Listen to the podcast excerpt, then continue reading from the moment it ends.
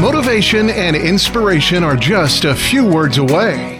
This is the Learn, Develop, Live podcast and your quote of the day.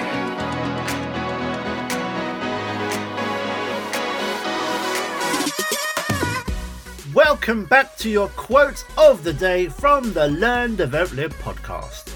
Here to help you stay inspired and motivated. And here is today's quote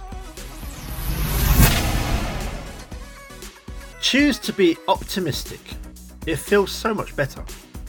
Will it happen? Won't it happen? What if it doesn't work? It's not going to work. It's never going to happen, is it?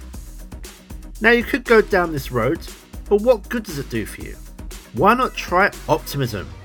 An optimistic person is the one who chooses to believe that there is always tomorrow. This will lead to more opportunities and help you focus on what you have and what is still very much possible. That was your LDL quote of the day. You can find more motivation and inspiration at learndeveloplive.com. And we'll see you tomorrow for more.